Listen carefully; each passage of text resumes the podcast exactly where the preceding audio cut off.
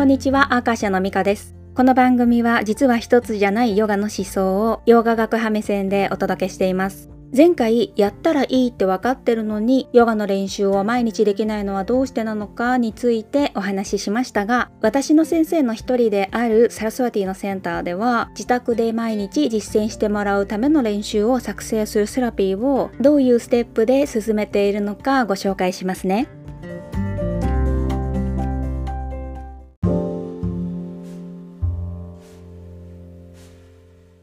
私がインターンシップした時サラスワティのセンターでは4回セッションでセラピーを提供していて基本的に週1回の1ヶ月完成でコースプランニングしてました。1ヶ月のインターンシップを終えて帰国した当初、私も4回コースを運用していたのですが、インドのように毎週来ていただくことは日本ではほとんど不可能だから、2回目は1回目から2週間以内、3回目は2回目から1ヶ月以内で、全部で3回でコースを完成するように今は落ち着いてます。この進め方は整形外科で理学療法士のリハビリを受けたことがある人だったらイメージしやすいんだけれど毎回宿題が出されてそれを次の2週間後ぐらいの理学療法でまた確認しつつ経過も見つつ聞き取りもしながら次の内容をまた構築してそれを家でやっていただくっていう流れだったりするんですね。こういうのは例えば肩こりがあってマッサージに行くのとは違くって基本的には自分でケアしていくやり方を教えてもらいながら症状を緩和させていくっていう方向性だったりするんですよね。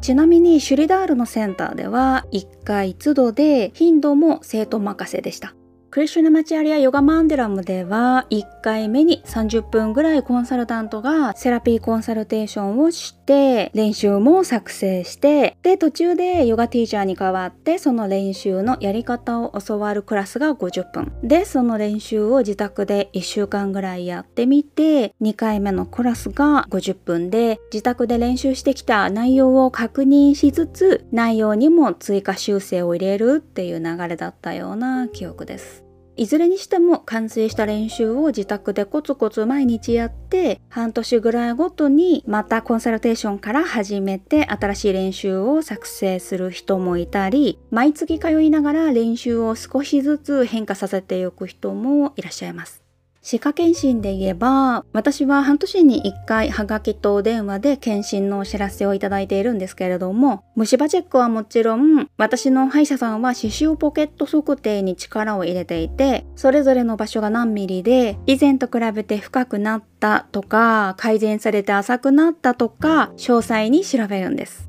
刺繍ポケットが深くなる理由は磨き残しなので毎回赤く染めて磨き残しがある場所の磨き方を道具の紹介も含めて教えてくれるんですね。こういった専門的な知識やテクニックを定期的にリニューアルするところがうちの伝統のヨガセラピーに共通するなって思ってるんです。時間が経つと自分の癖がね出てきたり歯磨きに対するモチベーションが下がってなんとなく適当になったりしませんか？だから定期的に通うことって口腔内の健康を保つモチベーションにつながるんですよね。うちの伝統で取り扱うマインドも本当に同じことが言えて日々のセルフケアを基本としてそのモチベーションはねやっぱり下がってしまうものだから定期的にチェックする必要があったりするんです。こういったことをそれぞれ個人のタイミングで継続している人もいるしはたまたね継続できない人もいます。それでもとにもかくにもうちの伝統では本人の意思に任せるところがねあるんです。